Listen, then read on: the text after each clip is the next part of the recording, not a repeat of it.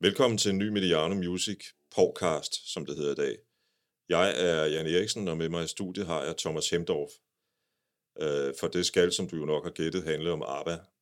Jeg tager godt sige, at Thomas er en af de danskere, der ved mest om ABBA. Øh, velkommen til, Thomas. Tak skal du have. Øh, man kan diskutere, om ABBA nogensinde har været uaktuel. Der var en periode på små 10 år fra brudet i 82 til begyndelsen af 90'erne, hvor de nok var ret langt ude af øje og sent for mange mennesker. Men øh, i 2021 er ABBA jo på forunderlig vis aktuel igen. Øh, jeg vil ikke sige mere end nogensinde, for det er ikke rigtigt, men hyperaktuel er det. En ny single er udkommet, og 5. november udkommer et nyt album. Først synes jeg lige, du skal præsentere dig selv, øh, Thomas, måske især i relation til ABBA. Ja, men øh, jeg er en, øh, en ældre herre på 52, som... Øh, du er meget ung meget, meget, meget i forhold til nogen. Jeg nævner ingen navn, Nej. Jan. Men øh, ja, og så har jeg jo øh, nok været ABBA-fan siden jeg var 6 år gammel. Øh, stammer lidt tilbage fra, jeg husker ret tydeligt, øh, det, det er en af de få barndomsminder, jeg har. Øh, jeg sidder og ser fjernsyn hos mine bedsteforældre i Sydhavn, og øh, vi ser åbenbart svensk tv, fordi der har nok ikke været så meget dansk tv på det tidspunkt, der spillede ABBA. Men, øh, men i hvert fald så viser svensk tv en form for musikvideo, selvom det var ikke musikvideoer dengang, øhm, på SOS. Og så var jeg faktisk fuldstændig så, jeg synes, melodien var god. Og jeg har aldrig hørt den slags musik før, fordi seks år så hører man børnemusik og børnesang. Og så blev jeg, ligesom mange andre, småforelsket lidt i den lyse Agneta. Øhm, og øh, det cementerede sådan lidt mit, mit øh, for, kærlighedsforhold til ABBA i mange år frem. Også i de, øh, de stille år. Ja. Og, og, og så kan du professionelt beskæftige dig med arbejde senere hen. Bestemt også. Jeg har også arbejdet på, på pladselskab. Jeg har været på EMI i mange år, øh, hvor at ABBA hørte til i 70'erne. Og så øh, indtil for ikke så længe siden, i 19, der arbejdede på Universal Music, som er det selskab, som ejer ABBA-rettighederne i dag. Så jeg har siddet øh, faktisk meget med, med ABBA, øh, også professionelt i, i, i mit arbejdsliv. Og mødt øh, i hvert fald Benny nogle gange. Jeg har i hvert fald mødt Benny, og jeg har også hilst kort på Bjørn, men ja. jeg har ikke hilst på pigerne. Nej. Eller mødt pigerne, desværre. Beklageligvis. det kan være, der byder sig en chance nu. Jeg håber det.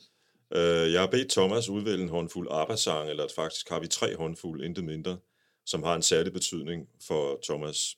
Øh, og det eneste krav fra min side har sådan set været, at de ikke skulle synges af Pierce Brosnan. øh, og, og så har, har Thomas og jeg været enige om, at det ville ikke være så dårligt at, at få lidt fokus på nogle af dem, som måske ikke er så kendte. Øh, men jeg synes lige inden vi begynder, vi skulle fokusere lidt på, hvad det egentlig er, vi ved om ABBA anno 2021 og 2022. Jamen altså, det vi ved jo, det er jo, der kommer et nyt album, som du sagde, 5. november, og øh, det der i 2018 blev annonceret som to sange, man havde indspillet sommeren før, øh, har over tiden, med lidt hjælp fra corona, tror jeg godt, jeg tør, tør sige, øh, udmyndtet sig i 10 nye numre. Og øh, det er jo noget, som en, en livslang ABBA-fan aldrig nogensinde havde tænkt nogensinde ville ske igen. Jeg kan huske, at jeg fik at vide et par timer før pressemeddelelsen gik ud, øh, om at de ville komme med, med to nye sange. Jeg var fuldstændig sådan helt, wow, det synes jeg var interessant, og skulle straks have ud til pressen her i Danmark. Øhm, der var og, du på øh, Universal pladselskab. Der var på Universal ja, på det tidspunkt, og, og så var, synes, det var helt fantastisk, at, at, at, at sådan noget kunne ske. Øhm, og det er jo i forbindelse med de her Avatar-projekt, som de laver, som vi også skal snakke om lidt senere. Øhm, og øh, det har så udmyndtet sig under de her pauser, der har været øh, med, med corona, til, til et fuldgyldigt album. Det glæder jeg mig ligesom formentlig 100.000 vis af andre til at høre, om de stadig har den. Jeg synes, de to numre, øh, der er ude, er, er, er fantastiske og, og er i, i arv med, med de, de, de ødelægger i hvert fald ikke noget i arbejde. Øhm, men øh, må høre om, om der er nogle landvindinger, øh, ja. der er sket, eller om det er bare status quo. Lad os lytte lidt til I Still Have Faith in You. Ja.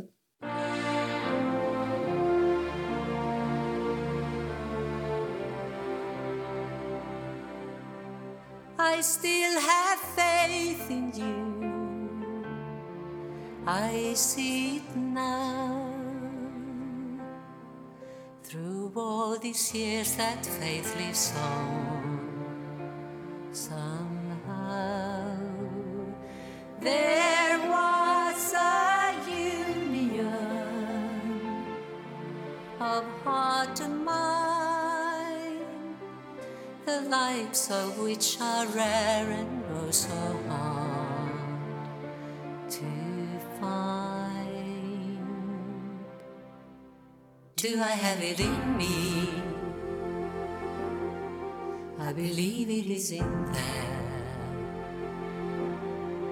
For I know I hear a bittersweet song in the memories we share.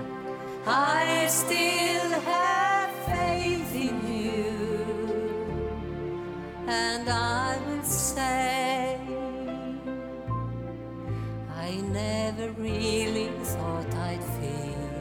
Ja, altså det er jo en smuk, smuk sang af Frida, øhm, som flere siger, den har sådan en dobbelt betydning, men, men den kan næsten ikke læse som andet end, at øh, Bjørn har tænkt på øh, de fire arbejder, da han skrev teksten. Det er, øh, der er kig tilbage på fortiden, på det, de har opnået. Der er øh, hvad hedder det, et spørgsmål, der bliver stillet. Har vi den stadig? Og ja, det har de jo.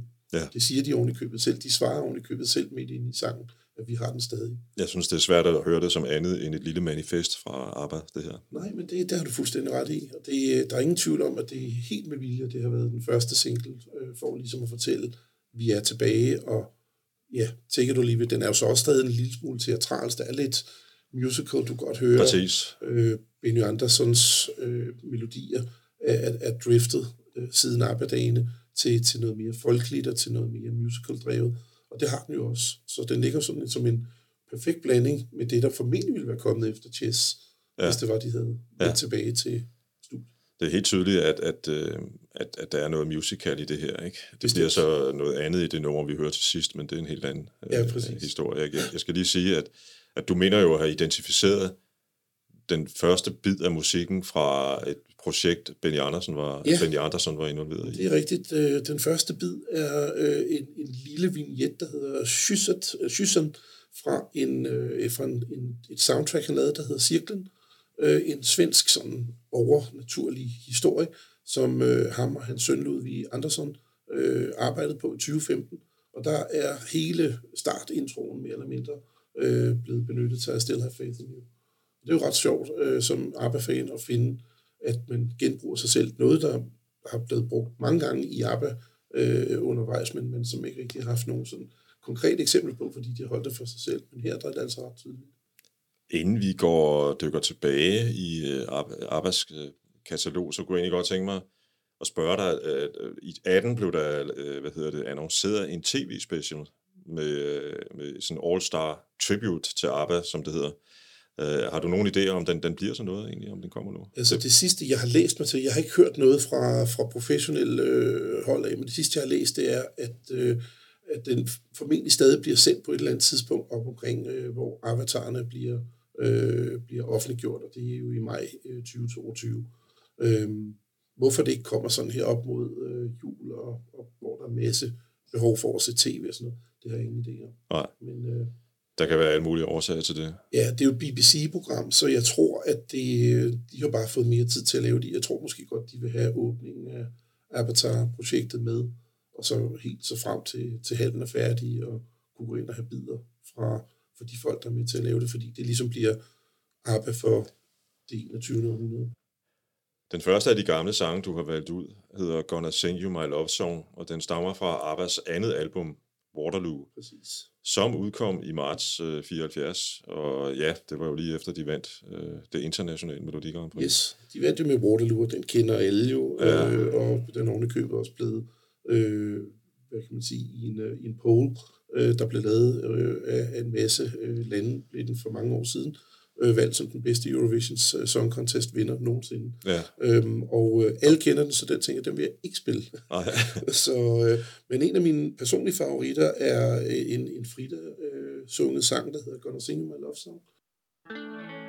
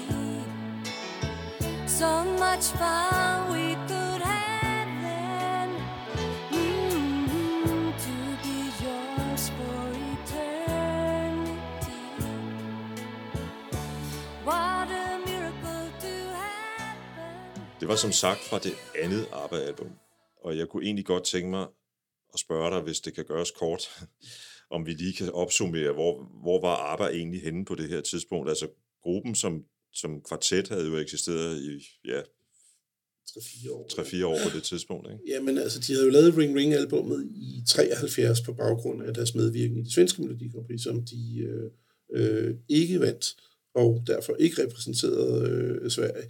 Men, øh, Ring Ring. Men, ring Ring, ja.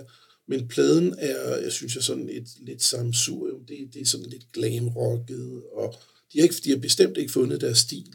Øhm, og øh, de prøver at kigge meget på de engelske øh, navne, Sweet, Slade, øh, som, som var oppe i tiden. Og øh, samtidig så har de nogle ballader på, øh, og, og sangen, den indeholder faktisk også det eneste sang, som er skrevet af Agneta Fællesgaard, øh, nogensinde i ABBA-regi. Men, men samlet set er det sådan en lidt rodet plade, og det er heller ikke en, de er sønderlig stolt af i dag.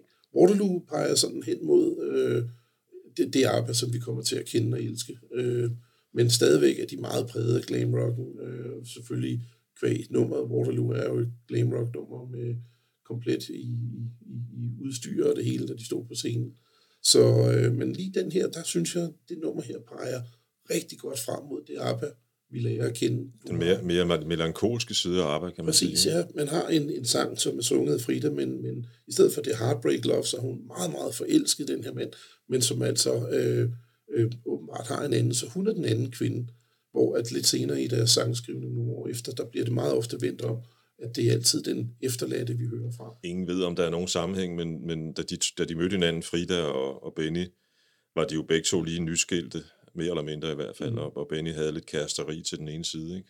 Øh, så måske er der noget auto, et eller andet i det, men Det fred være med det. være. Fred være med det. Ja. Jeg synes, en af de ting, jeg lige øh, hæfter mig ved her i forbindelse med det album, er, at, at vi har jo sådan set den oprindelige ABBA-opstilling i kreditnoter, eller i kreditnoterne, i, no, i noterne til, til, til, til, til pladen, med Præcis. hensyn til, hvem der medvirker på pladen. Ikke? Ja. Altså Ola Brunkert på trommer, øh, Rutger Gunnarsson på Ja. ja. bas, og så Janne Schaffer på guitar. Ikke? de får den der, det der bliver kaldt ABBA-bandet, som jo i, i høj grad øh, er en lige så stor del af succesen som, som, som Benny og Bjørns melodier. Men, men der er sådan tre elementer i ABBA, man kan sige. Der er, som du nævner selv, der er baggrundsmusikerne, som var villige til at prøve rigtig mange ting. Øhm, og og øh, så var der Bjørn og Benny, som havde virkelig en god tæt for at skrive en god melodi og en god tekst. Og så var der pigernes øh, unisonstemmer, som jo giver den tredje dimension til ABBA. Du kan tage og fjerne pigernes stemme fra, øh, fra ABBA-melodierne, og så får du noget helt andet, hvis du erstatter med nogle andre sangerinder. Det, det, det er simpelthen så integreret en del Ja. ja. af deres lyd, at hvis du fjerner ABBA-pigerne, så er det ikke ABBA længere. Så får du Svende og Lotta. Men, Så får du faktisk Svend eller også, du, du nævner, ja, for eksempel tage uh, Bang af Boomerang, Ja. som jo lavede samme baggrundtrack. Hør den både med ABBA og hør den med Svend og Lotta. Der er ingen tvivl om, at, Charlotte, hun synger fantastisk, fordi Ja, ja, hun er er amerikaner. det. Men, Og, og Svende sang også fantastisk engelsk. Men den er lige en tand federe, lidt mere øh, ramt øh, med, med, med pigerne. Altså den der, men det kommer vi også tilbage til, den der, hvad kan man sige, øh, sammenhæng eller, eller, eller, eller dualisme mellem Agnetas øh, sopran og Fridas mm. mezzo-sopran er jo også øh, helt afgørende for lyden af ABBA. Præcis. Øhm, der er lige en lille ting, inden vi tager næste, som er et af de mere kendte numre, nemlig ja. SOS. Øh, jeg har læst en, synes jeg, ret fed historie om, om øh, deres tekniker, Michael B. Tretov, som var sådan et sted mellem tekniker og producer på pladerne. Den femte ABBA, ligesom Ja, den man femte altid ABBA. siger, at George Ja. Martin den femte Ja, Beatle. præcis. Ja. Han blev tilknyttet projektet af, af, af, af både Benny og, og, og Bjørn, og så også øh, Stig Andersson, der var deres, lad os kalde det manager, ikke? Ja. Og det ville han enormt gerne være med på. Ganske få dage forinden havde han øh, købt, øh, hvad hedder han, Phil Spectors biografi, som interesseret i at producere. Han var også producer på det tidspunkt. Øh, havde han ærget så meget over, at han ikke havde indsigt i øh, for eksempel George Martins øh, maskinrum, eller hvad hedder han, øh, Brian Wilsons maskinrum. Bestemt. Og, øh, og, og, og her kommer så Phil Spectors biografi, hvor der står lige præcis, hvad han gjorde. Ja. Så han, han, han sagde til dem, hvorfor ikke prøve lidt i den her stil, ikke? Altså med, Præcis. Lad os lave noget Wall of Sound på, ja, noget Wall of svensk. Sound. Ja. Ja. Jamen, det er også rigtigt. Øh, hvad jeg har læst mig til, så har de prøvet alt. Øh, sågar indspillet de engang i et, øh, i et hus, hvor de havde en tom swimmingpool, hvor de satte trumsættet op ned i, Ja. fordi det skulle altså give en helt bestemt akustik. I dag ville man jo bare have gated trommerne på en eller anden måde, Mm, mm, mm. mm. og så smidt det ind i noget filter, og så kunne man køre det via computer, så kunne du få hvilken som helst tromlyd, men det kunne du jo altså ikke dengang. Så han var meget villig til at eksperimentere, og han sagde altid, at, at, at, at stortrummen skulle lyde som man slog en kalkun ned på våd asfalt. øhm, og det, synes- det synes jeg er et meget, meget sjovt, øh, øh, et sjovt billede at have ind i hovedet. Øh, men man kan sige, at han, han, han har jo ret, øh, fordi at, at de, de, de, selv de tidlige indspilninger, man kan godt høre, at han, han prøver rigtig mange ting, øh, og, og de var jo meget, meget forud for deres tid, hvis du lytter til noget Ja. af det samtidig her fra Danmark, som jo har haft de samme muligheder, samme indspilningsteknikker. Der var, der var han altså lidt mere frisk på at prøve det hele. Der skulle en tekniker ved navn Roy Thomas Baker til, for at vi begyndte at rykke os lidt i Danmark, men det er jo ja. en helt, helt Men ham hentede vi i England. Ham hentede vi i England, ja. Lad os lytte til et Wall of Sound nummer, nemlig SOS.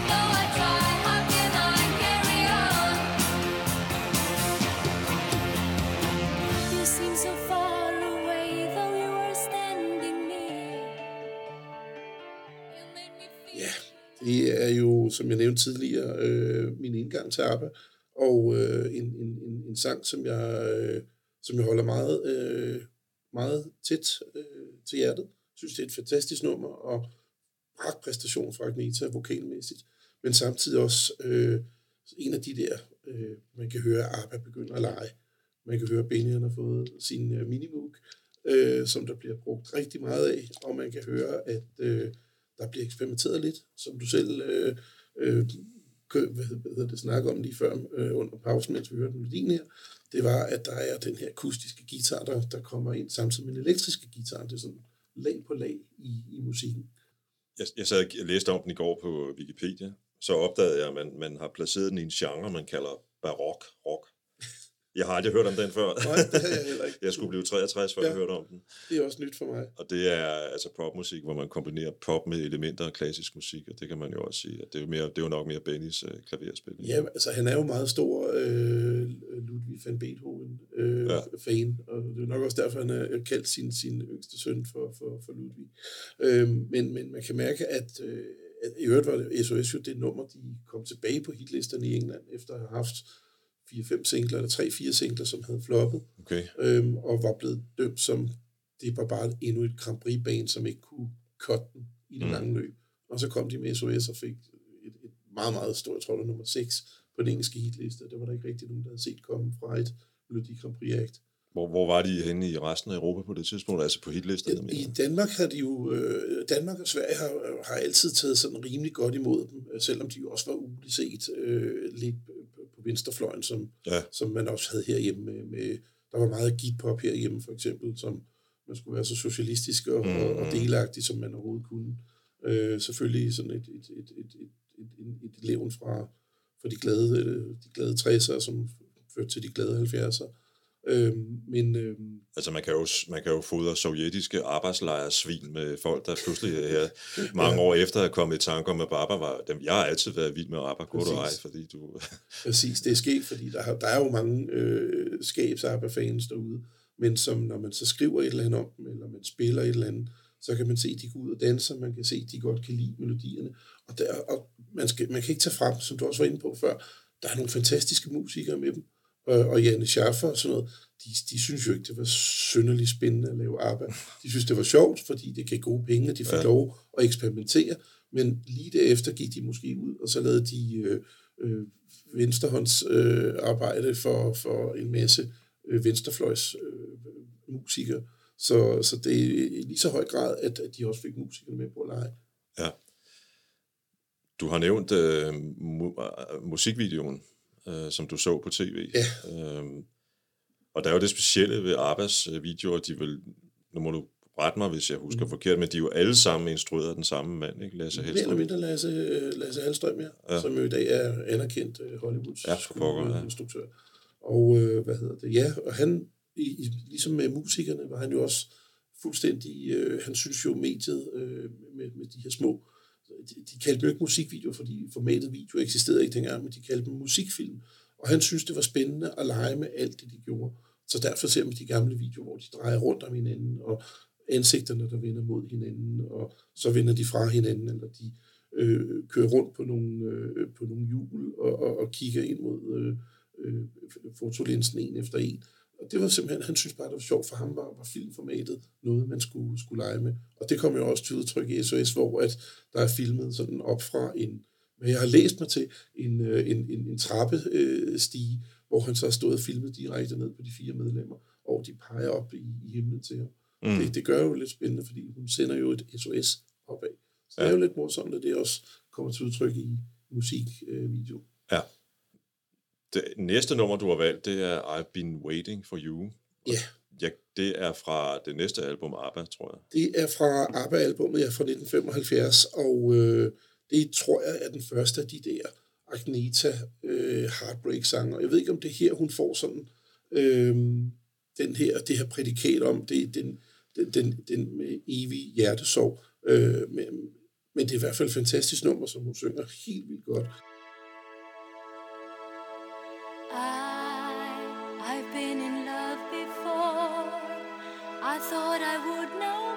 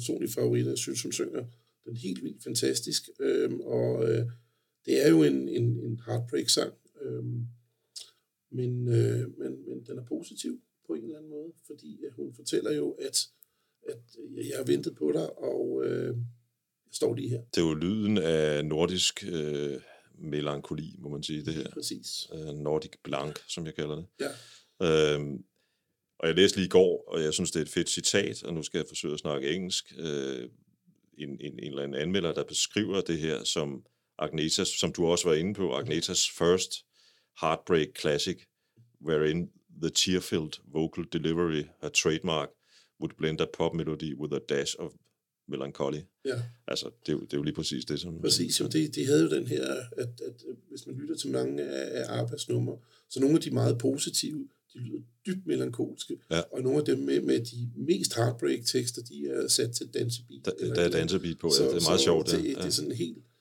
en skæv måde at gøre det på, og, og jo ikke noget, man normalt ser i, i popmusik. Men der er jo bare en tristesse og, og noget melankoli over, tænker jeg, øh, Stockholm, som ligger 700 km lidt længere nordpå.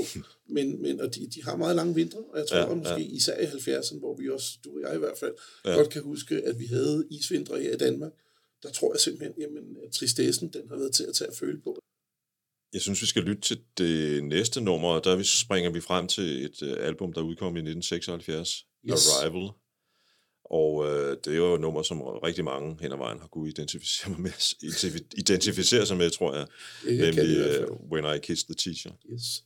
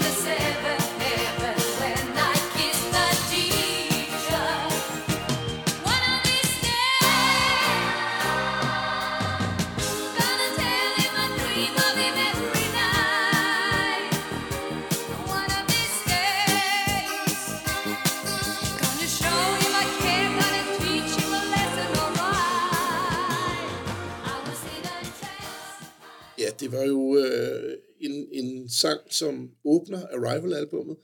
Alle kender jo Dancing Queen, som var den store hitsingle derfra, øh, og, Money, Money, Money. Øh, men lige den her, den synes jeg havde et eller andet. Øh, der var noget ved teksten, som jeg kunne identificere mig med. Ikke lige præcis, da den udkom, men efterfølgende, fordi man øh, i, øh, i, i ung alder jo på et eller andet tidspunkt har haft et lille crush på en lærer. Det tror jeg, at mange af os har, både mænd og kvinder. Øh, for mit vedkommende, der var det i en, øh, en vikar, vi havde i en periode, som var, jeg tror, hun var relativt nyudlært, og hun kan ikke have været meget, meget mere end 5, 6, 8 år ældre end, end, end, end os. Øhm, og der hende havde jeg altså lige crush på, så den sang fik en, en anden betydning. Øhm, Hvis hun lytter med nu, så... ja, så øh, var du altså the one that got away. Ja. Men øh, jeg tror, hun har børn og... og, og Formentlig også børnebørn, i måske. Formentlig også børnebørn, ja. Men ellers en, en god sang og, og, og en fremragende produktion. Jeg synes klart, man kan høre en forskel fra det foregående album til Arrival. Øh, de har fået lidt flere spor at lege med. Øh, Mugen er meget øh, præsent i, i, i Bennys øh, sangskrivning. Øh, men der bliver også tid til lidt lege. Der er sådan små tivoli-lyde i, i, i nummeret, øh, som gør det sådan lejende lidt, og der er nogle sjove basfigurer. Øh, formentlig igen, hvis ikke jeg tager meget fejl for Rutger Gunnarsson. Og øh, i det hele taget bare en meget levende sang, øh, og, og øh, lejende. Altså, når jeg ser på, på, på det her album og lytter til det selvfølgelig, øh, så har jeg sådan en eller anden fornemmelse af, at det her er at der er på et tidspunkt i deres øh, karriere, hvor succesen ligesom avler kreativitet. Altså, succes kan have mange, øh, hvad kan man sige, øh, spor. På et eller andet tidspunkt vil, vil, vil meget succesfulde kunstnere og andre i øvrigt også være et sted, hvor succesen ligesom bare er ren inspiration. Og, Jamen, og, og, det, og det her er jo, altså, jeg, jeg er lige nødt til, kan, jeg- kan jeg lytte lige og, og, og, og, læse op, hvilke numre der er på det her album, Arrival. Uh, When I Kissed the Teacher, Dancing Queen, My Love, My Life, Dum Dum Diddle, Knowing Me, Knowing You, Money, Money, Money, That's Me, Why Did It Have to Be Me, Tiger og titelnummeret Arrival. Altså, jeg ved ikke rigtig, hvad jeg skal kalde det. Det er jo nærmest, altså man må jo ikke sige, det er Greatest Hits album for Ikke fordi det er- fra. men, men, og, og hit er jo i virkeligheden sådan en lidt, lidt, lidt fattig betegnelse i den her sammenhæng, ikke? fordi øh, det, det er simpelthen bare ja, øh, 10 numre, som alle sammen hænger i, hvor, i os, der er gamle nok, vores bevidsthed. Ikke? Præcis. Jamen, de havde jo evnen til dengang i, øh, i 70'erne, øh, og jeg tror, øh, i, i særdeleshed ABBA, tror jeg, her får de for første gang der, nu skal vi lave et album, hvor alle sangene er stærke, alle sangene hænger sammen. Hvor på de andre plader, der har det været De har lavet øh, andre øh, kunster, de har produceret og skrevet for øh, Teddy Atterstad i, i flere år, øh, op til, til, til 75-76. Og jeg tror, øh, at her kommer der første gang den her, nu skriver vi kun sange til ABBA, vi laver ikke for andre, øh, vi laver kun for os selv. Derfor er sangene mere gennemarbejdet. Ja, ja. Øhm, som du siger, der er, det er næsten sådan en slags greatest hits. Jamen selv Arrival, som er et, et instrumental nummer, øh, øh, jamen det bliver coveret af selveste Mike Oldfield senere, som jo nok skulle kunne finde øh, ud af at, at skrive et instrumental nummer selv. Øh, men han har simpelthen været så fascineret af Arrival, så han selv måtte indspille det. Altså man, et eller andet sted har man jo også kunne høre igennem arbejdsproduktion som sådan, at, at i virkeligheden var Bjørn og Benny jo en del af deres arbejde, inden ABBA for alvor begyndte at manifestere sig. Det var jo at producere plader, faktisk. Præcis. De havde jo fundet et, et, et, et sangskrivningssamarbejde til at starte med, og så øh, så øh, Stig Andersen jo heldigvis et lys øh, i, øh, i, i den ene af dem. Jeg tror, det var Benny, han frekventerede, og han sagde, at han ville godt tage jobbet som producer hos ham hos Polar, men han krævede at få Bjørn med. Mm. Øhm, og, øh, og, og, og det kan jeg kun takke Stigen for i dag, fordi jamen, uden, uden ham, øh, så, så havde vi jo ikke siddet her øh, Nej. i, dag og snakket om, om ABBA og den karriere, de havde fået. Og man kan sige, at det var jo heldigt, at øh, Benny han valgte at tage Bjørn med, øh, og, og sige, men uden, uden ham, så, så går det ikke, fordi de, de har noget specielt, når de to skriver sangen sammen. Selv den dag i dag, hvor det primært er Benny, der skriver melodierne, og Bjørn sådan primært laver teksterne mm-hmm. og kommer med små rettelser. Øh, men, men de har stadig sådan et, et, et samarbejde her, skille år, altså 50-60 år efter de mødte hinanden. Ja, det er, det er i sig selv fascinerende. Ikke? Meget fascinerende. Det næste nummer, du har valgt, det hedder Move On, og det stammer fra albumet ABBA The Album.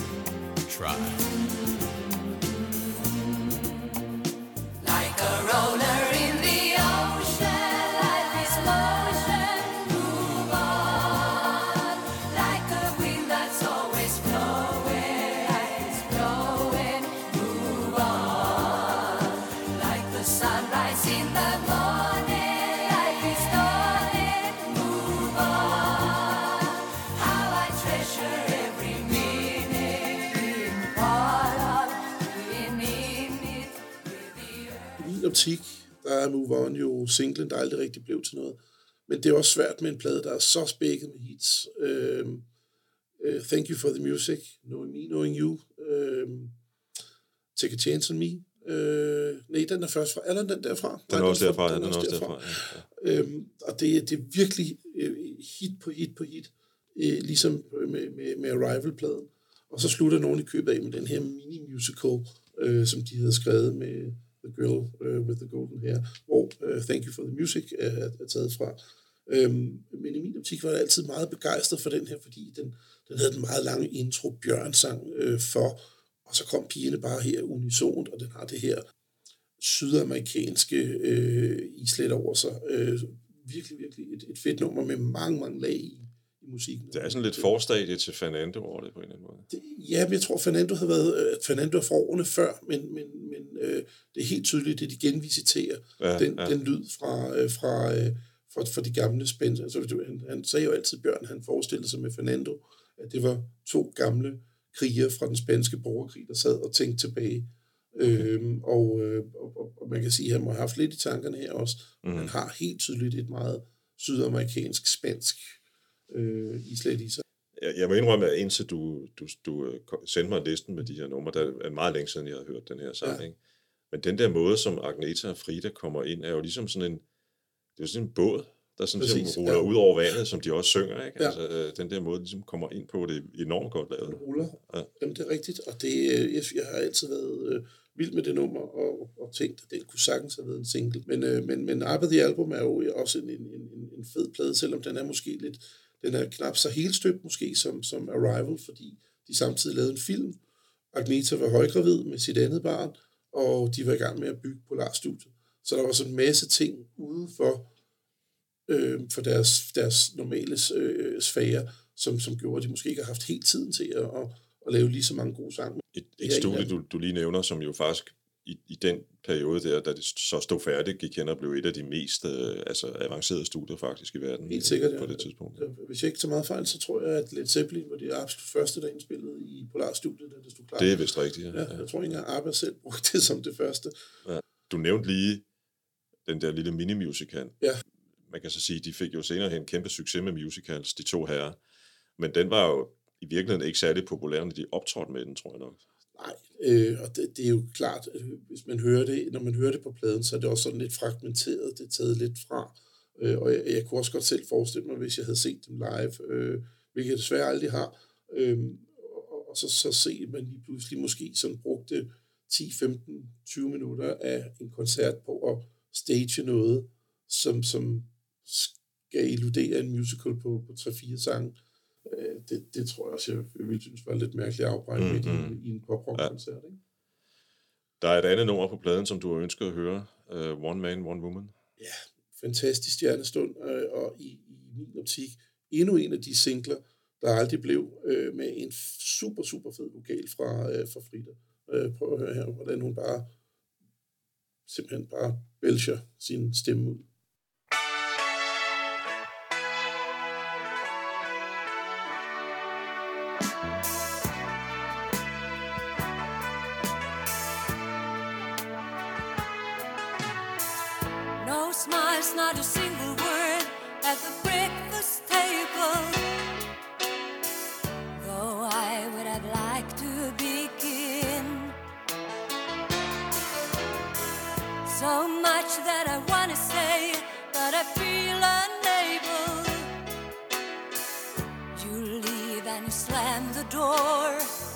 like you've done many times before.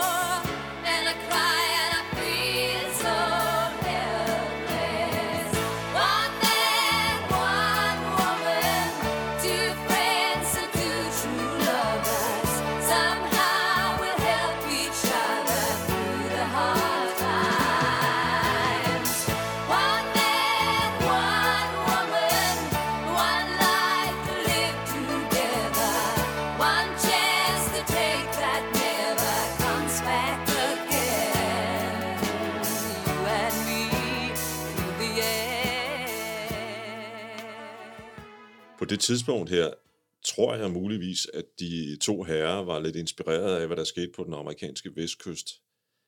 Der kunne godt være lidt Eagles i øh, den måde, det Det er skruet der. sammen. Ja, det er der helt sikkert, og måske også i særdeleshed på Eagle, som jeg, øh, jeg er helt sikker på er en hyldest til The Eagles. Ja, det tror Den jeg også, samme type, Bjørn har sagt. Ja, den har den samme type guitar, og det er et langt nummer jo. Øh, fantastisk øh, spillet. Øh, øh, hvis ikke jeg tager meget fejl, så tror jeg faktisk, det er Lasse Valenter, der spiller guitar der, som også spiller guitar på det nye. Øh, fantastisk øh, guitarist. Det var ham eller Janne Schaffer, de brugte øh, typisk. Og øh, super, super god musik. Det her, det er jo, som du selv var øh, lidt inde på, øh, mange arbejdssange har den der lidt, øh, som vi nu har snakket om, sådan lidt triste, måske melankolske klang, men det er jo faktisk en sang om at stå, om at stå sammen i tygt og tyndt, ikke? Præcis. Fantastisk sunget, og, og som du siger, en, en, øh, en, en sang om at blive sammen, og øh, You and Me øh, Till the End, som hun synger. Vi nået frem til 1979 og albumet Voulez-vous, øh, og herfra lytter vi til Angel Eyes. Keep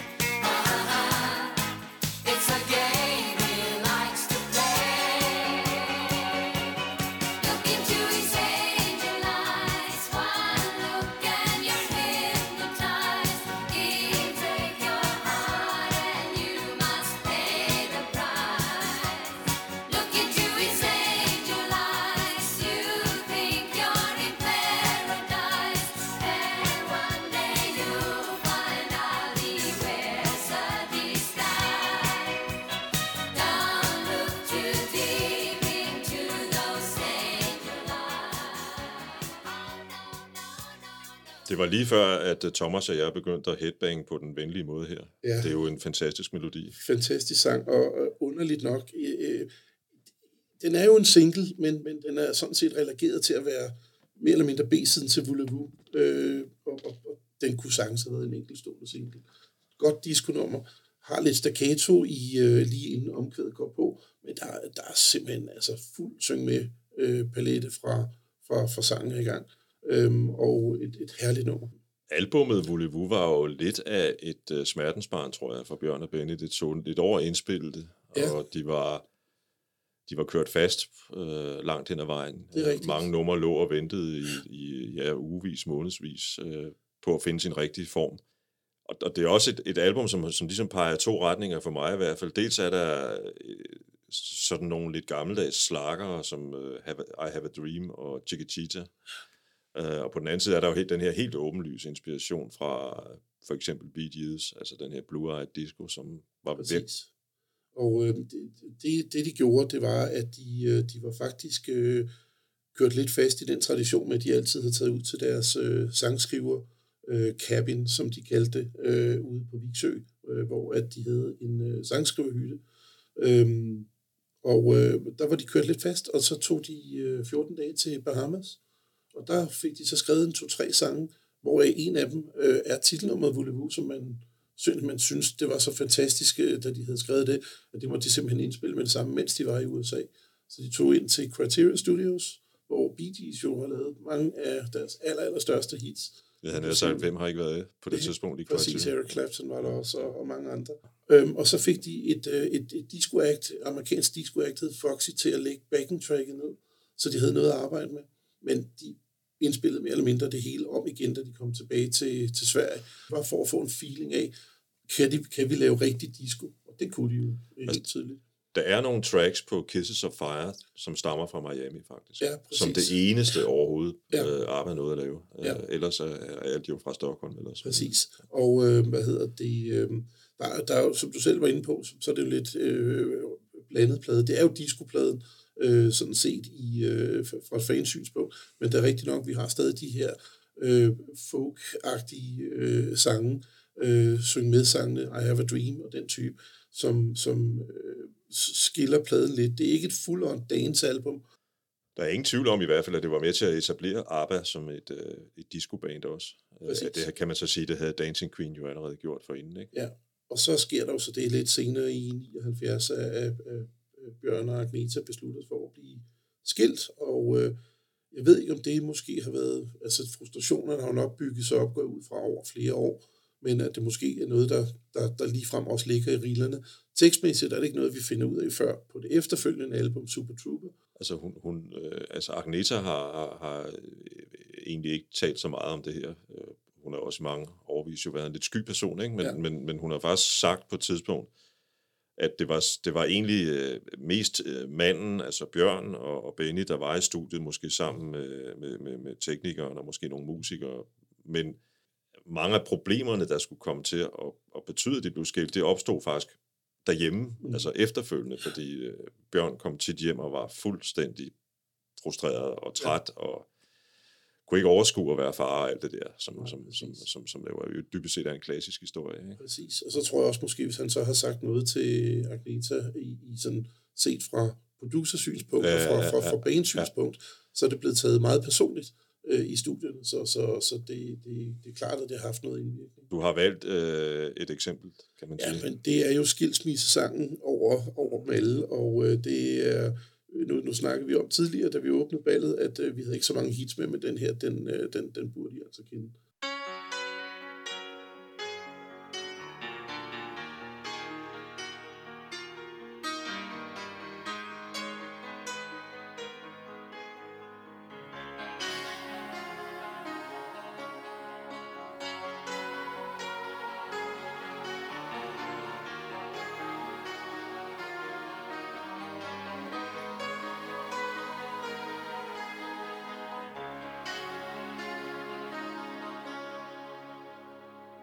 I don't want to talk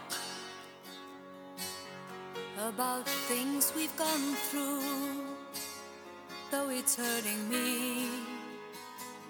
Now it's history. I played all my cards, and that's what you've done too. Nothing more to say, no more race to play.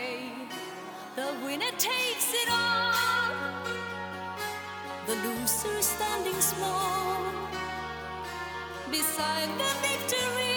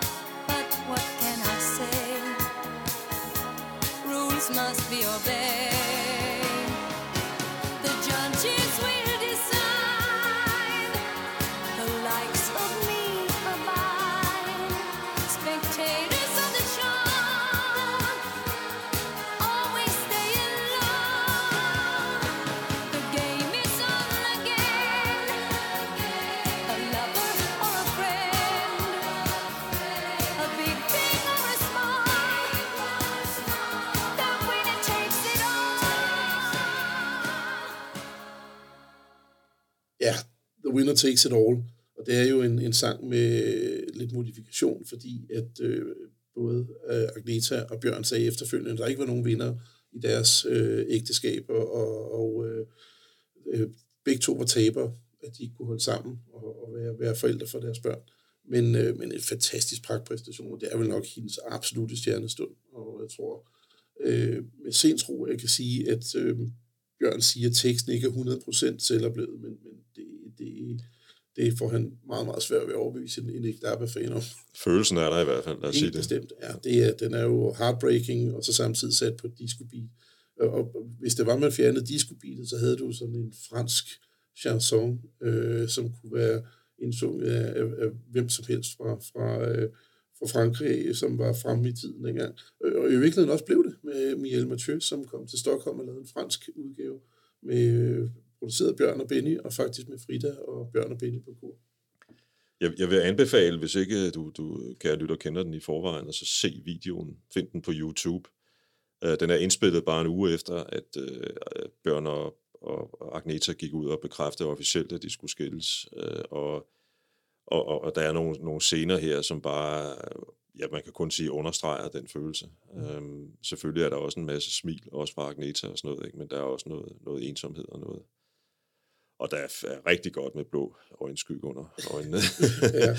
ja, det var jo der, hvor hun øh, ligesom øh, så fremtrådte, tror jeg, for første gang med virkelig, øh, virkelig blå øjne og øh, nærklippende øh, fra, fra fotografen. Øh, altså, det, vi, vi er ikke et sekund i tvivl om, at vi ser en knus kvinde her. Øh, de andre har det enormt sjovt sammen. Øh, men hun er helt færdig, ikke? Ja. Og, øh, og det bliver man også selv sådan lidt efter, selvom det er en, en fantastisk sang. Jeg kan godt forstå, at, at de bare vidste, at her, det her var noget særligt, og det endte jo også nummer et over det meste af verden. det er i sig selv en bedrift at kunne skrive og performe en sang, som rammer alle mennesker, uanset om man faktisk har prøvet at blive skilt, eller ikke blive skilt, eller, eller, eller har oplevet ens forældre for eksempel blive det, eller altså alle har jo også på et eller andet tidspunkt oplevet nogen gå fra en, eller et eller andet, ikke? Præcis. Altså den rammer Det det, fuldstændig jo- universel følelse i Ja, mennesker. præcis. Og det er, som du siger, det kan både være egen skilsmisse, eller, eller forældre, eller, øh, eller bare et, et brudt øh, parforhold, fordi den, den, den passer jo på, på det samme. Og jeg- jeg vil antage, at i de fleste af de forhold er der heller ikke nogen vinder, som, som, øh, som de selv var inde på, øh, øh, på, tidligere. Med mindre man bliver skilt fra en mange milliardær, ikke? Altså, Ja, så er der nok en Vi bliver på Super Tuber med Andante Andante.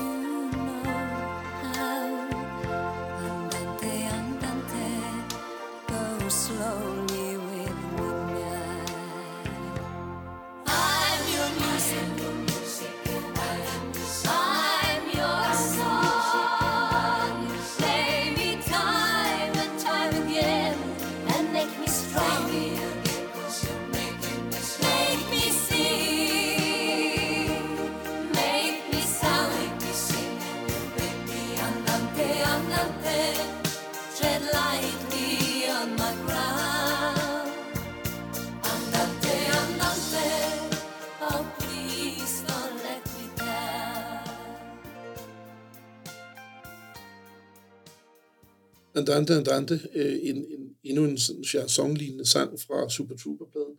Øhm, smukt sunget af, af- Frida, øhm, hvor hun i virkeligheden bare beder øh, en person om at tage det med ro, og det er lidt morsomt, fordi på det tidspunkt har man jo formodet, at de har været i kærlighedsforhold øh, adskillige gange i deres liv, men, men sangen handler simpelthen om, at man skal tage det lidt, lidt med ro øh, i, i starten, og, og øh, det er det eneste, hun beder om. Ja. Øh, Hvis man, hvis man, som jeg gjorde i går, sætter sig ned sådan helt øh, konkret og læser teksten, Mm. uden musikken i baggrunden, så, så handler den jo tydeligvis om at, at tage den med ro i soveværelset. Ja. Og, og, og, og faktisk en meget flot tekst skrevet af en mandlig øh, komponist, Præcis, eller, eller ja. komponist, siger jeg, tekstforfatter, ikke? Ja. Øhm, på det tidspunkt, 40 år før MeToo, var vi jo også et sted, på, på et sted, hvor rock and roll var meget seksualiseret og meget hårdt. Altså, det var Præcis. på alle mulige fronter, ikke? Det er, en, det er en sådan smuk stjernestund på et, ja. Et ellers meget øh, optempo-album. Øh, Super Trooper er en, en super god plade med, med masser af hits på, masser af optempo-numre. Stadig øh, det her diskoficeret, som vi, vi fik bragt med over fra Voulez-Vous. Øhm, men, men allerede ude i horisonten, så er der jo sådan lidt, lidt mørke skyer på vej ind, fordi at øh, i løbet af indspillingen her, så begyndte det også at komme til, øh, til lidt gnidninger mellem Frida og Benny, og de beslutter sig så for at blive, øh, blive skilt, øh, og det sker i, i vinteren øh, 1980-81. Øhm, og, øh, og, og det slider jo lidt. Jeg har en øh, bog derhjemme, som er udgivet af en, det er ikke hende, der hedder Jørgen Hanser, som er sådan en slags, hvad skal man kalde det? Jeg tror, hun er manager sådan primært for dem. Ja, eller i dag, ja, ja men, men en anden, der arbejdede tæt med dem, som udgav på et tidspunkt, og blandt andet er der en kopi af Abbas, øh, den kalender, der hængte på deres kontor. Og det er helt fantastisk at se i denne digitale tidsalder, øh, og når vi tænker på, hvor travlt Abba må have haft det dengang, ja. ikke? den der kalender. Og så står der i øvrigt, jeg tror det var november måned, det kan jeg ikke helt huske, i november måned står der så lige øh, øh, Benny Frida Bryllup, står der så på svensk, ja. ja. på den der lille, Ja.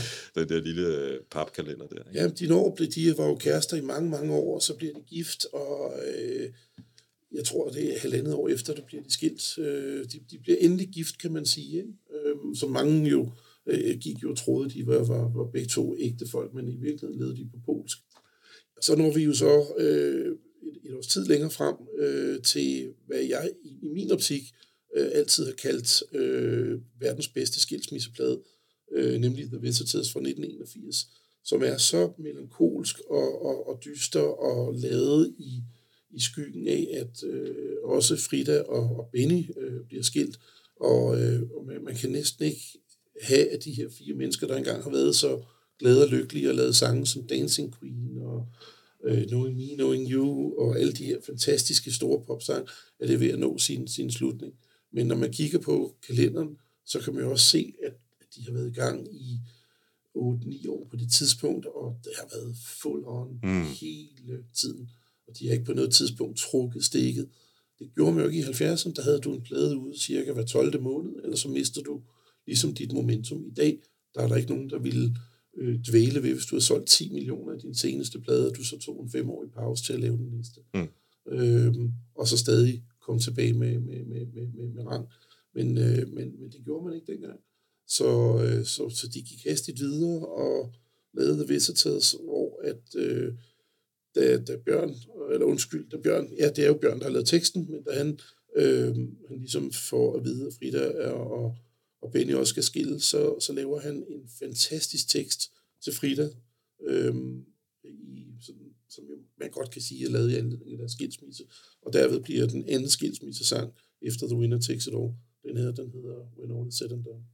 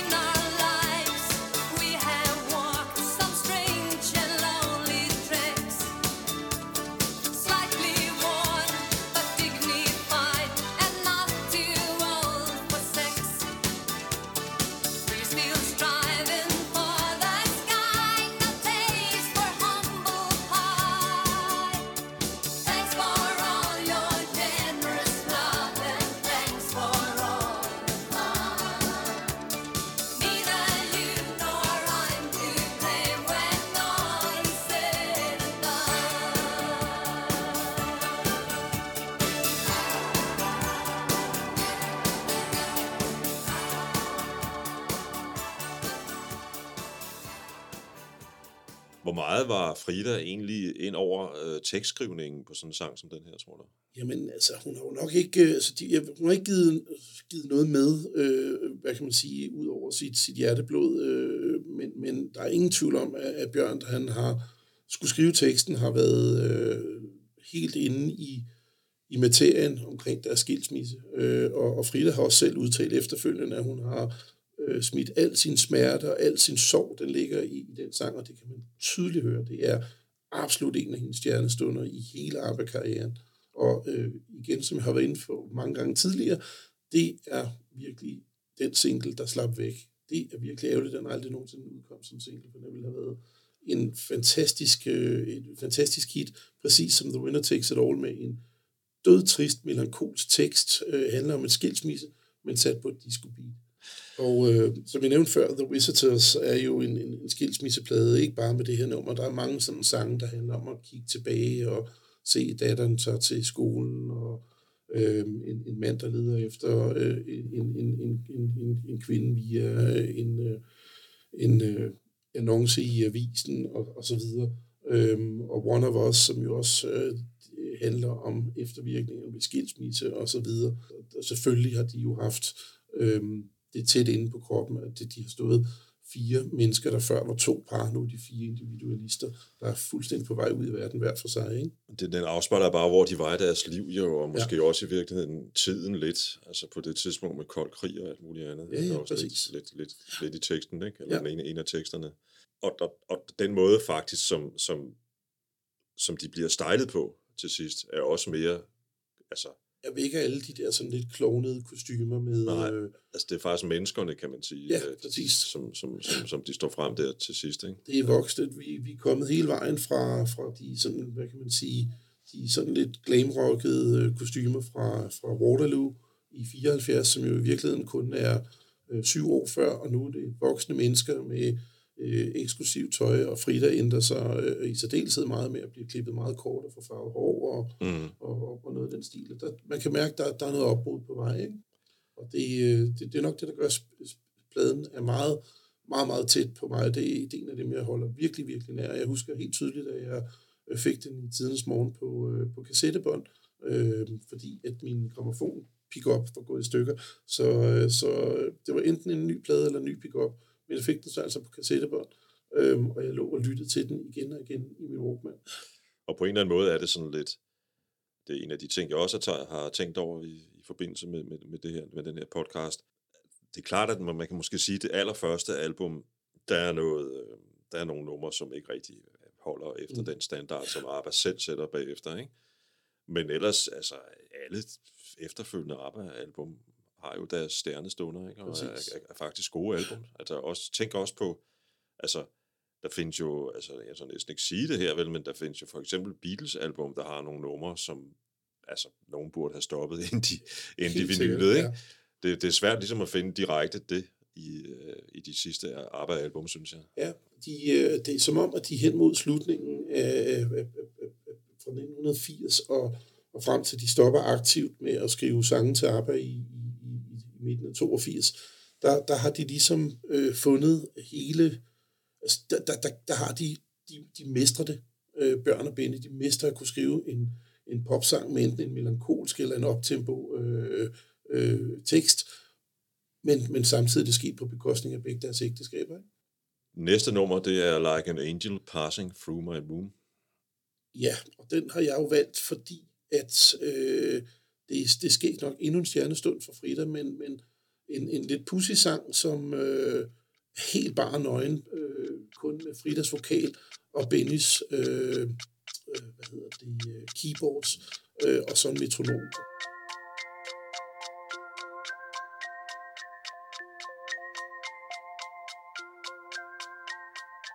Oh. Ah.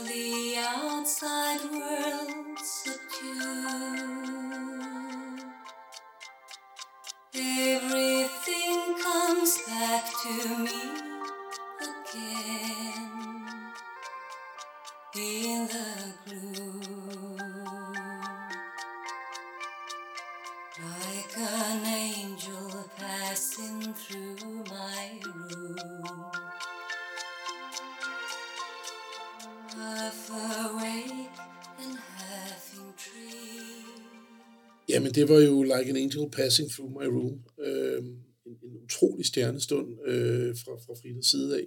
Øh, og en sang, som øh, man fandt ud af for nogle år siden, har været mange inkarnationer igennem.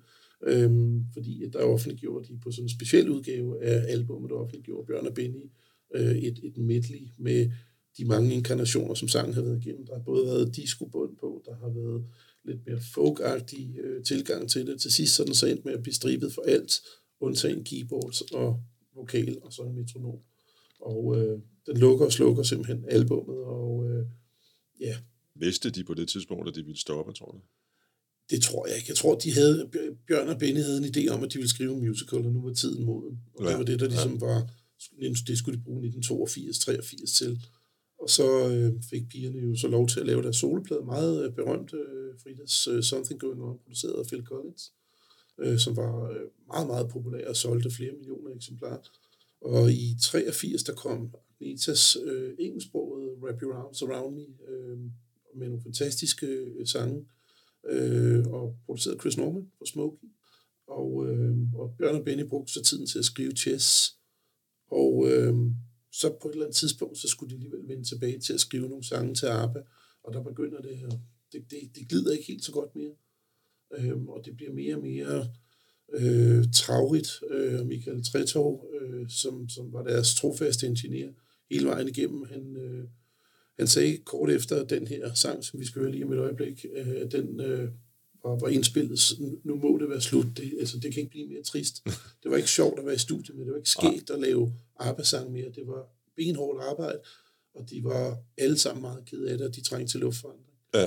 Så, øh, og, øh, Så det var den naturlige øh, valg, kan man sige, konklusion, det var simpelthen at, det var trækstikket. Ikke? at stoppe. Øhm, men, men Sikken Stjernestund, det absolut sidste ABBA-indspiller som aktiv gruppe i 82, det er det, er det her nummer, som hedder Day Before You Came.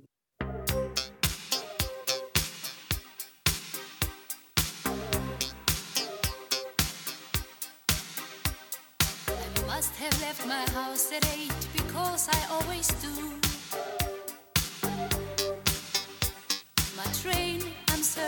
The station just when it was two. I must have read the morning paper going into town. And having gotten through the editorial,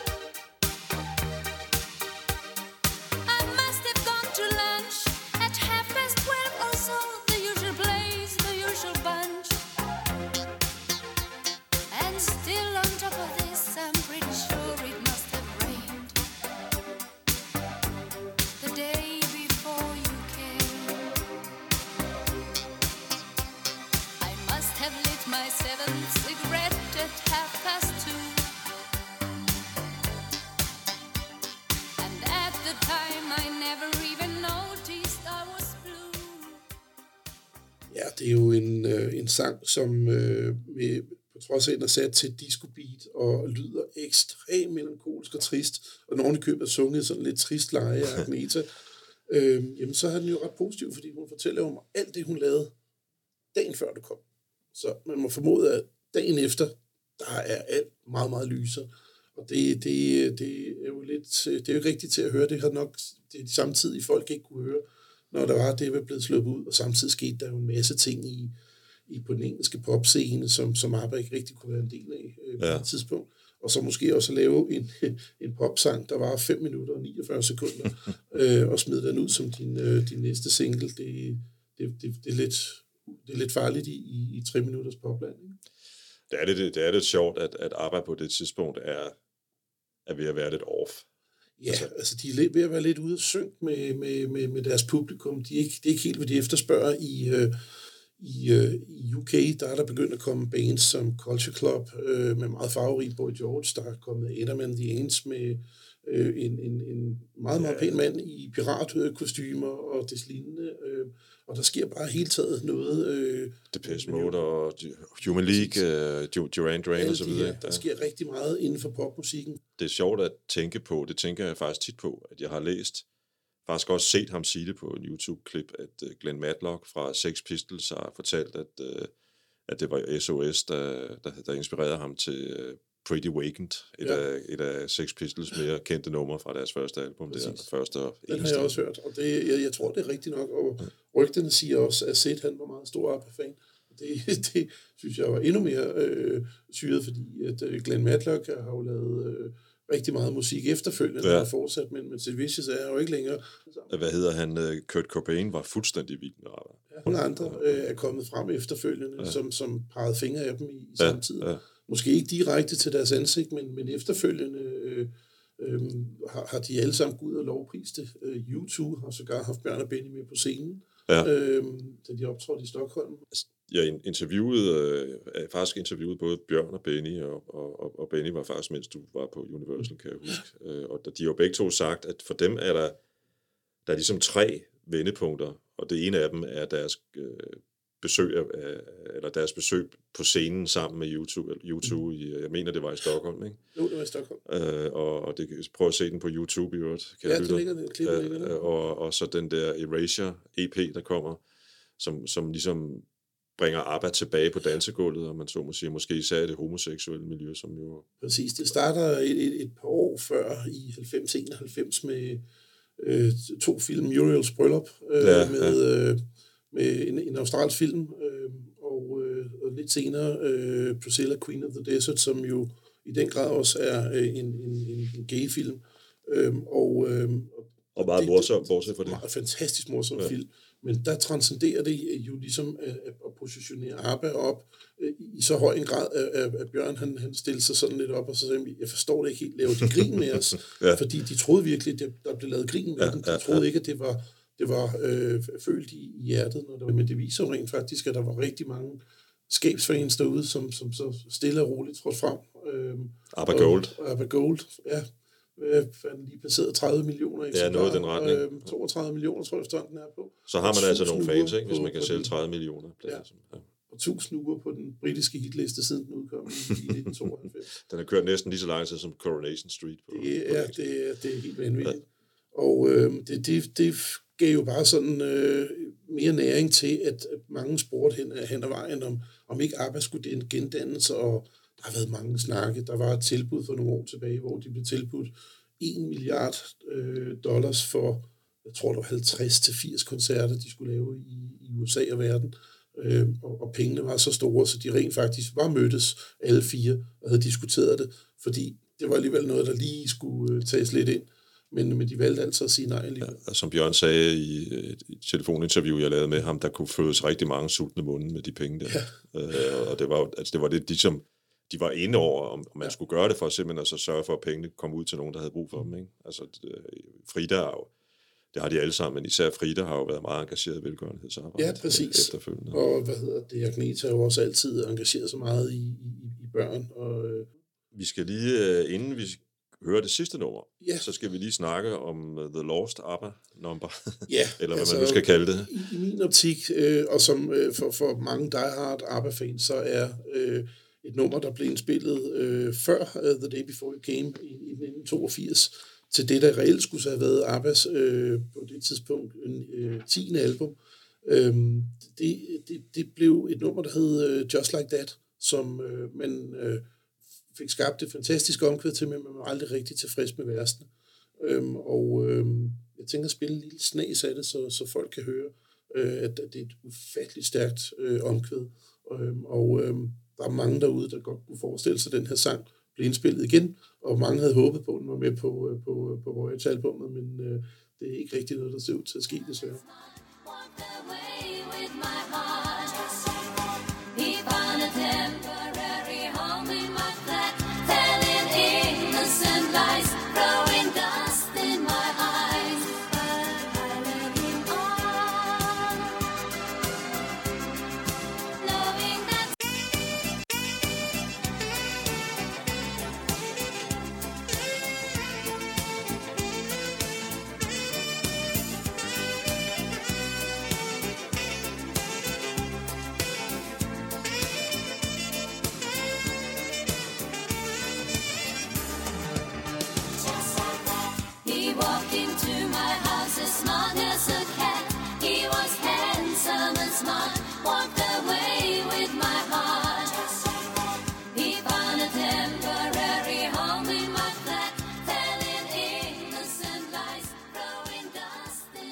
Ja, det var jo sådan en lille snas af Just Like That, som er den hellige gral blandt øh, øh, ABBA-fans, og der er jo ikke rigtig noget, der står i sol, måned stjerner for, at den nogensinde bliver udgivet. Øh, men, men det her, det er det tætteste, det kommer til, at han var med på en, en, øh, et, et medley, som blev lavet i 1994 på et boxset, som hedder øh, ABBA Undeleted. Og øh, saxofonen er faktisk af Raphael Ravenscroft, som, øh, som jeg i hvert fald ved, du kender, fra øh, Jerry Rafferty's Ja, Baker Street, ja, som ja. var et kæmpe hit i 1979. 79, som jeg husker det. Ja, Ja, fantastisk. Ja. En fremragende plade, hele den plade der. Ja. Øhm, og øh, ja, den bliver nok aldrig udsendt, desværre. Øh, ikke i sin, sin fulde form. Men øh, hvis man er virkelig sådan opsøgende, så kan man altid lede efter den indspilling, der- kom af den, som, som endte på en Gemini-plade i 1985. Ja, som faktisk er, Gemini er, er gode venner af ABBA, for nu Det at det, sige det ja. mildt. ikke? Det er Anders Glenmark og hans hustru, Kiri Ristin. Det Eller er en søster, Karin. Nå, det er en søster, ja, okay. Ja. Øh, Karin Glenmark, som, øh, som øh, faktisk øh, sang kor for ABBA live, og som begge to er med på, øh, på Chess øh, som, som sanger øh, og korsanger. Og øh, de har har haft noget forbindelse til ABBA i mange, mange år. Ja. Øh, så, så, så det er vinder af, af huset. Vi skal til at, at, at slutte af, øh, Thomas, med øh, Don't Shut Me Down, som jo er det andet nye nummer. Ja. Og, Hvad tror du, vi kan forvente af de der Avatar-koncerter? Der? Jamen, det jeg har været inde og kigge lidt på, og, og hvad jeg har læst, og hvad man har set i musikvideoen til I Still Have Faith in You, det er jo øh, noget, der ser noget bedre ud end, end de her Avatar-projekter, man normalt har set med Whitney, Elvis Presley, øh, Tupac osv. Det er lavet af ILM, som er Industrial Light and Magic, øh, George Lucas øh, selskab, hvor han øh, jo har lavet alle de her special effects til, til film øh, både Star Wars og alt muligt andet, hav andre film. Så det er virkelig high-end. Altså det er de billeder, der ligger ude af avatarerne, det ligner arbejderne. Øh, der er sparkle i øjnene, og øh, de har valgt, at de skal se ud, som de gjorde omkring 1979, øh, hvor de var på verdensturné og, og var i deres prime.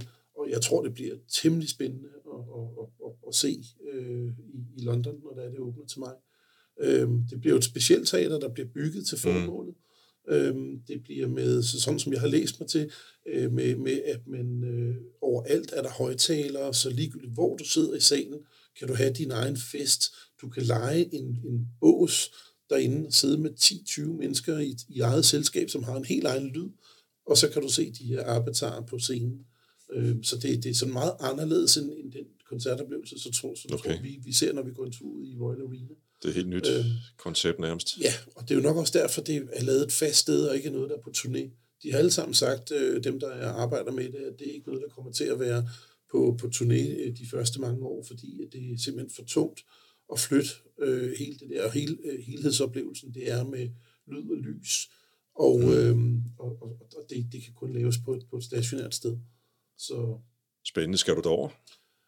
Jeg regner med, på et eller andet tidspunkt skal man jo nok en tur til London igen. Mm, ja, må det ikke? det, det kunne da være meget spændende at, at se, når nu man aldrig fik chancen for at se dem live. Øh, Man må håbe, at det kører så længe, at alle kan... ja, det tror jeg. Der er, der er jo nok udsolgt til de første mange, mange øh, 40, 50, 100 koncerter, øh, men, øh, men, men jeg tror, at det bliver en, en øh, det bliver noget, som man ikke har set før. Jeg tror, det bliver en, øh, en, øh, en, en spændende måde at opleve musikken igen på. Øhm, sangene kender man jo, men man har ikke set det i den setting, og så tror jeg bare, med det, jeg har læst, de musikere, man har, har forsøgt, at, eller har fået fat på til at, at, at, at, spille live hver aften, så bliver det jo øh, live musik, men sunget af de rigtige piger, mm. og, og, og, og, og så er det så arbejderne, der står på scenen. Det er altså, what's not to like? Det er jo det. Jeg synes, vi skal lytte til det øh, sidste nummer. Yes, og øh, ja, det er en god popsang sunget af Agneta, øh, og øh, den er helt sikkert også med i showet. Jeg synes jo, øh, jeg synes, der er noget virkelig forunderligt i den her historie. Vi har at gøre med et band, der ikke har optrådt sammen siden, jeg mener det er 79, de var på deres sidste turné, ikke? Ja. Så har de så været i studiet i, i, i tre år efter, eller to år efter, og, og når at indspille et, et, et, to album mere. Øhm, og stopper så på den note, som vi allerede har snakket om. 40 års pause, så udkommer der så to numre, og ABBA lyder fuldstændig som ABBA skal lyde. Ikke? Ja. Altså, det, er ikke, det lyder ikke som, som nogen, der prøver på ligesom at, at, at score noget, noget, noget billigt pointagtigt på noget, der var en gang, og, og forgæves forsøger at kopiere det, og det kommer til at lyde plat, eller et eller andet i den retning, eller uinspireret, eller et eller andet i, i den stil. 40 års pause, så laver de to numre, der lyder fuldstændig, som de skal lyde. Ikke? Ja, og det øh, synes jeg jo personligt er, er, er vildt fedt, fordi at, øh, jeg tror, jeg havde været øh, ked af, som, som en, jeg skrev med på Facebook for noget tid siden omkring de nye sange, hvor vedkommende efterlyste, jamen, kunne de måske ikke bare være blevet produceret af Max Martin? Hvad hvis man havde haft Dua Lipa med på, på kor, eller lavet en duet med, med, med Ed Sheeran, eller et eller andet? Og så står jeg og tænker, nej, for guds skyld nej, fordi så vil sangene jo høre til lige præcis den tidsramme, vi er i nu, altså 2021. Øh, Hvorimod, på den måde, som de har gjort det nu, jamen, der passer sangene indspillet af de samme fire mennesker med, med mange af de samme musikere omkring sig, så det lyder som den fortsættelse fra 82, vi aldrig fik.